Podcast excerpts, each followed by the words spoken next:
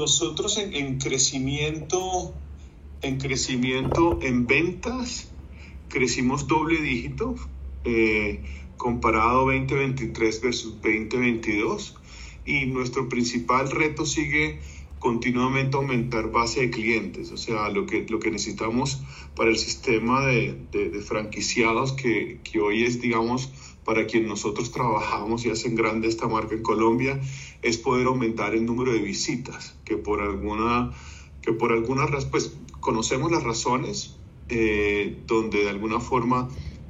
eh, ha existido, digamos, como un, cambio de comportamiento del consumidor